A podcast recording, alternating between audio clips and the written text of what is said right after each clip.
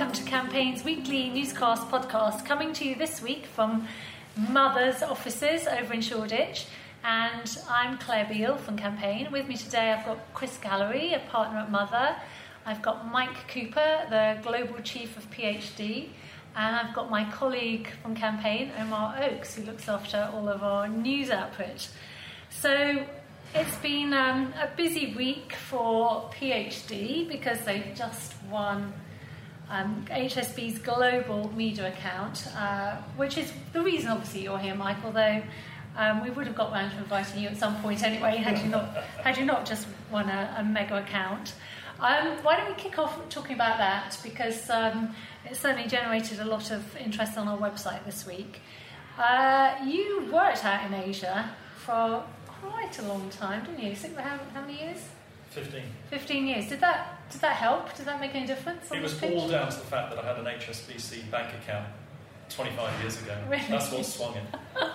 Tell us a little bit about the process. Who did you who did you pitch against? What was the nature of the brief? We hear so much about media accounts being um, so procurement led. I know you, you can't go into masses of detail, but just give us a flavour of what HSBC, HSBC was looking for. Um, I, I, I, think to start with, it was the most positive pitch experience I think we've ever had, and I think it was the best run pitch we've ever been involved with because um, they held the briefing at the Museum of Brands, which was kind of uh, um, fun and inspirational and different. Um, they called it, they nicknamed the project internally. They had a code word for it, which was Project Sunshine. And oh, Leanne Cutts, the uh, CMO of HSBC, stood up and said that she wanted this all to be a very positive and optimistic and future-facing um, pitch process, and that kind of set the tone for it actually. So it was very, it, it was honestly very enjoyable. I mean, pitches are always incredibly hard work. You know, you're working weekends. There's always a lot of tension and a lot of stress involved.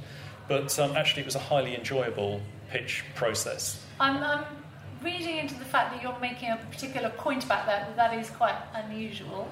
I think it is. It can be quite unusual. I mean, you know, pitches can be kind of quite brutal, and um, obviously, you know, I mean, you know, we, we, we, we go through procurement purchases with all of these things these days, as, as you know, as, as one does, as, as everybody does, I suppose.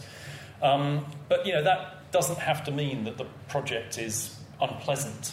It's not a good start to a relationship if, if the whole pitch process is really painful and you end up hating each other before yeah, you no, absolutely, absolutely. So I, I really appreciated, I, mean, I genuinely really appreciated the way in which the pitch was run by HSBC and by ID Comms, who was their pitch consultant. I thought it was a it was a really positive, enjoyable process, and I think it was a process where, I mean, we had multiple um, strategic briefs against different projects. We also had meetings in uh, local market meetings in London, New York, Shanghai, Hong Kong, and Mexico City. Um, so it was a pretty uh, thorough process, although over a fairly condensed period of time for a global pitch. I think it was sort of completed in just over two months. Um, but um, yes, it wasn't. It wasn't brutal. If that's what you're, if that's what you're asking. I'm, um, I'm just going to read out this quote from Leanne Cutts because um, it's it's quite interesting that she's, she's specifically honed on in this. She said PhD demonstrated strong strategic skills and advanced digital transformation capabilities in a complex media and communications marketplace. PhD's overall approach stood out as being forward thinking, straightforward, and pragmatic. Again, it sounds like that, that isn't necessarily a process that, that marketers um, find straightforward and, and pragmatic. Um, in the light of, uh, I will come on in a minute to talk about Accenture, but in the light of their announcement today about their moving into programmatic, we are um, operating in a really complex media environment now. Um, do you see that clients are, are looking for simplicity increasingly? Is that a big. I, I, think that, I think they are looking for people to help them simplify a very complex world.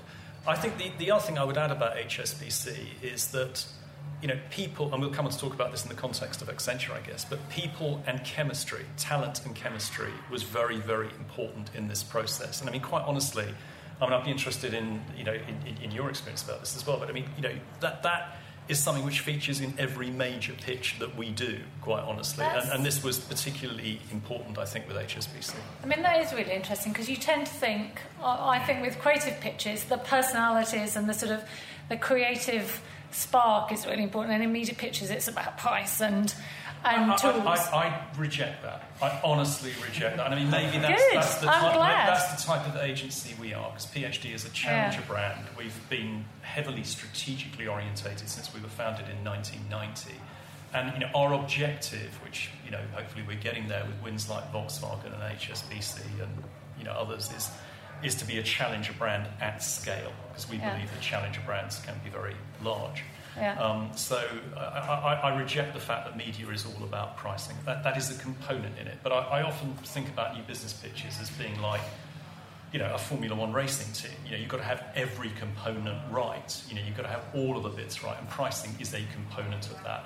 And, and I, I just go on to say that I mean, pricing and fees. You know, if a client really wants to work with you, they will find a way around financial obstacles to make sure they get the result they want. Yeah, just how, how much does pricing figure in your, your pitches, Chris? Uh, hopefully, it's the last thing that, we that clients think about when they're deciding on whether we win a pitch or not. I think we always talk about great work and the relationship and having fun being the first things, and then price comes into it once you have those two things. Obviously, the procurement process is part of it all, but we really, really try. Like when there's a pitch, and the first thing a client's asking about is what pricing levels are going to be or what your costs are going to be, we know that that's culturally going to be the wrong thing for us because that's not what drives us. And I go back to the chemistry point that you were making, they, they, there is a stat about the amount of pitches that are won at chemistry meeting stage, which I don't quite believe because I think you have to follow through that and you have to deliver the work. But you know when you leave a chemistry meeting whether or not you get on so well with those people that you can work with them and you can get into the trenches with them. I think that, and more often than not, when you have that feeling, you just it pushes you to do the great work and, you, and, that, and get it over the line. I think that, that chemistry is definitely the most important thing for us on pitches. Uh, as we're talking about people and chemistry, let's let's move on to Accenture. Again, we tend to think about process uh, when we think about um, a business like theirs. But Omar, can you tell us a little bit about the announcement they've made today? Yeah, well, it seems um, we've got another week where we can't get away from Accenture, they're always in the news. Um, today, just hot off the presses, um, they've announced that they're launching a programmatic media planning and buying unit. Um, basically, what it means is they're going to help clients manage their programmatic ad buying in house um, and plan and buy media programmatically on a client's behalf. Um, so, very briefly, it's going to focus on three areas programmatic consulting and in housing, as they call it, and then media strategy, planning and activation, and finally, ad tech implementation and support. And um, listeners to last week's podcast might remember we were talking about the agencies, as they called it, this so called amalgamation in the future between ad agencies and consultancies for the bigger clients. And I suppose um, my question to you, Mike, would be firstly, quickly, what do you think about the agencies piece? Is that something that you credibly see going forward? And also, what do you think about this latest announcement about programmatic buying by Accenture? I, look, I think first of all, clients decide. You know, and I mean, look, you know, good luck to Accenture with this. You know, I'm, I'm sure they'll make a, you know, a, do a, a good job of it. But you know, I mean, clients ultimately decide on these things. And, you know, I notice in the press release it talks about taking back control of your media. I mean, you know, I don't feel that any of our clients feel that they've lost control by, by working with us, and we'd find out in pretty short order if they, if they did. Um, I mean, you know, to me, I mean, you know, you know I've, I've, been asked about this on a number of occasions before about, you know, you know, Accenture kind of moving into this area, the move of the consultants, their presence at Cannes and everything else. I mean, all I would sort of say is that, you know, we work very, very hard to create cultures at different agencies. I'm sure at an agency like Mother or an agency like PhD and, you know, all media and creative agencies, and to, and, and to maintain the best talent. There are elements to that which, frankly, are very hard to replicate. Um, and I, and I, I, really do passionately believe that what this business boils down to more than anything else is the talent that we have working for us. I mean, that's, that's our kind of like, uh, that's, that, that, that's what we have, it's all we have. Um, and, you know, I, am sure that Accenture have kind of great systems and, uh, you know, technology in this in this area. But you know, it, it's not just about one area, and you cannot completely separate programmatic from an entire communication strategy and just do that in, in isolation. Well, they've also talked about um, that they won't they won't arbitrage media, uh, which is something that media agencies have been accused of in the past. I mean, do, do you think that's an issue for clients? Look, is it a winning strategy to say they weren't arbitrage? Um, look, I think you know we've been pitching business on the basis of transparency for years and years now, quite honestly. And uh, so I think to sort of paint the entire media industry as something sort of like dirty and, and dark, quite honestly, is a kind of like a stretch of the truth, quite honestly. I mean, if, we, if that was true, we wouldn't be in business. But nevertheless, what we hear from some of the big international clients is that they do want to take more and more of their media in house, whether that's through Accenture helping them in house or, mm. or whether that's them taking on the responsibility themselves. Do you, do you feel threatened by that suggestion? I think there are elements of areas that they will take in house, and Procter and Gamble's talking about taking its programmatic in house and, and, and, kind of like has been. I mean, you know. I, I, mean, I do think these things kind of like go in cycles, quite honestly, and there are advantages and disadvantages to, to doing that. And getting, I, I, just go back to this point about talent again, because getting the expertise that you know, that you need to do this, particularly when you're not based in a, a centre like London, which a lot of clients are not. If you're based in some sort of like far-flung location somewhere yeah. else, it's very difficult to get the talent to be able to do it for you, unless you're prepared to set up an office in I don't know London or Berlin or New York or you know wherever the centre where you find the talent. I think that's very hard to replicate. Chris, with um, uh, with the, the Cagencies uh, point that Omar mentioned, uh, this idea of, of, consultancies and agencies coming together, and we we know Accenture and Deloitte um, particularly have been buying up creative agencies. It, the implication is that um, the sort of the boutique creative agencies will, will be the alternative model in this world where the, the agencies dominate do you spend any time at all thinking about the consultancies coming and eating your lunch, that, that sort of cliche? Um, I mean, all I could think as you were talking about the programmatic thing was, what's next? Is it going to be Alexa buy my media plan for me? It's, not, there's, it's not going to quite work like that. I, I think the uh, there's always for us there's always some alternative model that we're fighting against. It always feels like we're the, independent agencies or boutiques are always the light side against some form of dark side that's trying to take over everything. Whether that's a micro network that has all the agencies under one house or whether it's a big WPP and next it's going to be the consultancies agencies there's always going to be something that is the thing that we're not. And maybe that will be it but I know it's always going to be something. We can't focus on the things that we're not. We just focus on the things that we're good at and why we can be a great partner for clients. So if they want to create the most meaningful connections or fame for their brand or ongoing useful conversations with people, I think we're going to be best placed to do that always because we have the talent and the right people to do that. You are you are so um, so very much a creative led company, um, where where many other agencies creativity is sort of given away for free as part of a, an overall service. Um, given that and your proud independence, uh, which is sort of proclaimed on a neon sign downstairs here in the agency, not for sale, um, do you do you feel protected in this in this environment where so many other types of models are, are coming under pressure? Yeah, to an extent, because we're in control of our own destiny. We're not looking at a share price that is like I saw the MDC story from last week, and all their um, revenues are at the same level as last year, so their share price dropped in half. And I think they're doing quite well to be almost at the same revenues as last year in the current environment. So, so we, we feel protected to not have that happening to us. I do fear that there is a thing where I, I see all the stories about what's happening with WPP and what's happening in the craziness of the big world, and it reminds just because Star Wars is out this week, I was going to do a Star Wars reference. The uh, it's like at the end of the first Star Wars movies, the, uh, the, the, the, Emperor got killed, Darth Vader was gone, and the Empire and the Rebels won. Then we come back 20 years later, and, and the, Emperor, the Empire is still going with something else there, and the Rebels are still like trying to fight away a merry bunch. And I, I just I don't want that to be the future. I want the Rebels to win at some point. Let's just figure out a way of doing that. Um, what, what else has been um, performing well on our website this week? What other news are people really engaging with?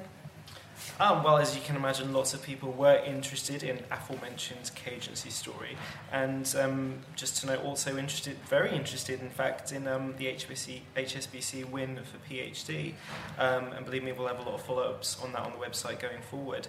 Um, today, um, Channel 4 this morning have announced the next round of diversity in advertising.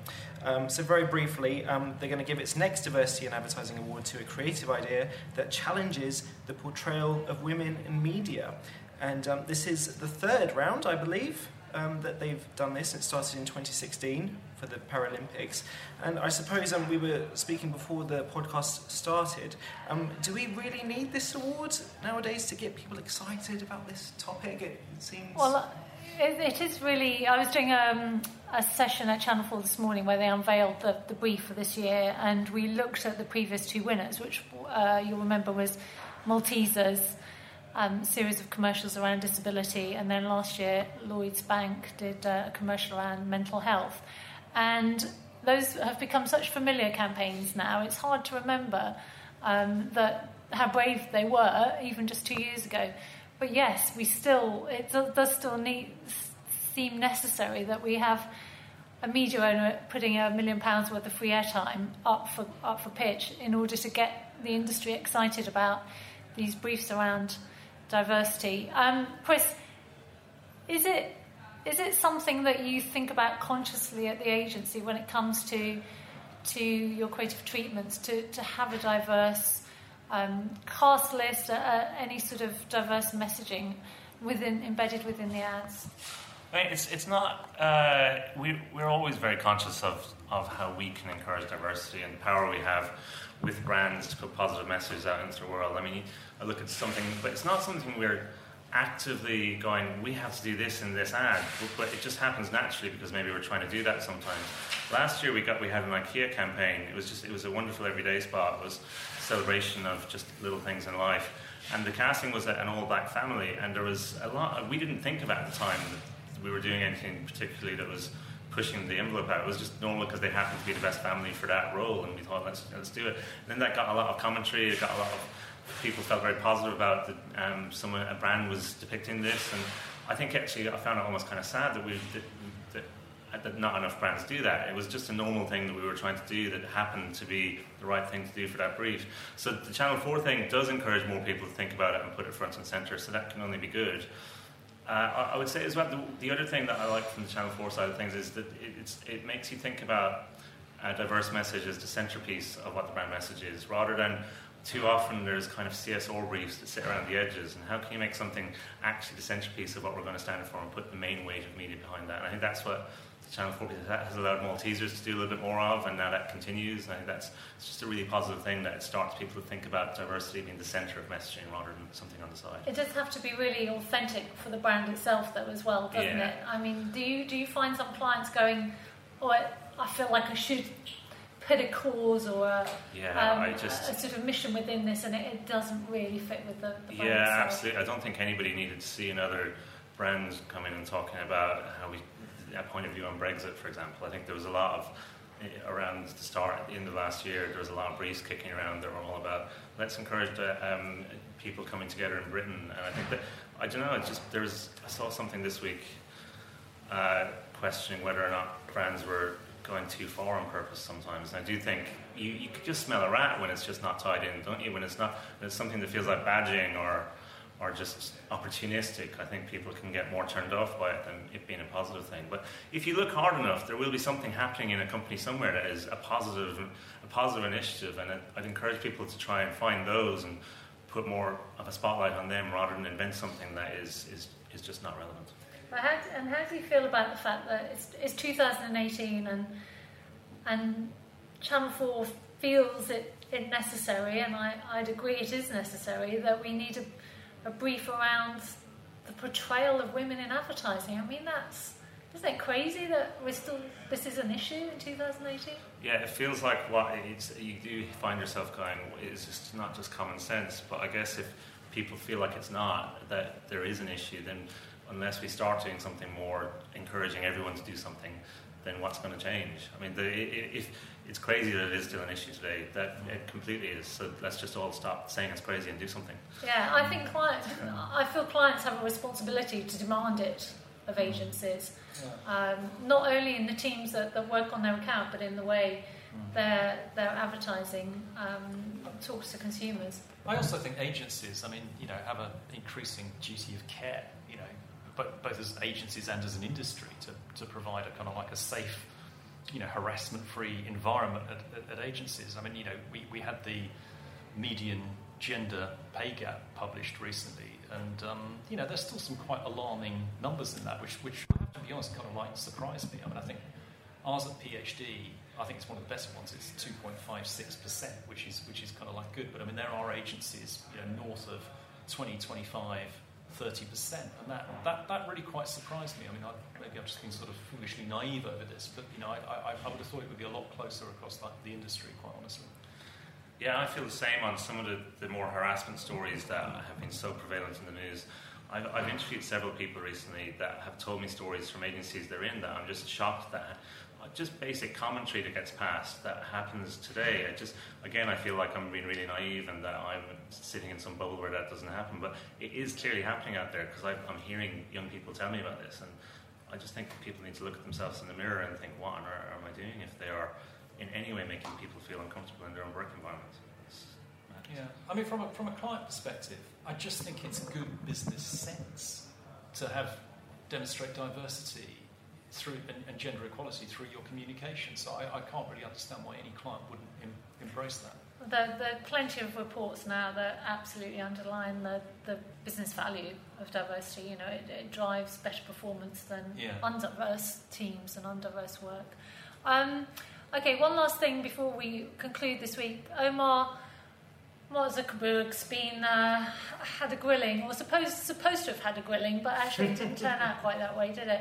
Talk us through that a little bit. Well, I feel like um, we've been here before, haven't we, with um, his recent appearance in front of the U.S. Senate, who, um, let's just say, I think we can all agree, didn't give the best account of themselves in terms of being the best inquisitors of what's going on in the media industry globally. Um, so what's happened? Zuckerberg, um, we're, we're recording this on Wednesday lunchtime, Zuckerberg appeared before the European Parliament last night on Tuesday, and to his credit, I guess he admitted user experience may worsen as it strives as it strives to address data safety and security challenges.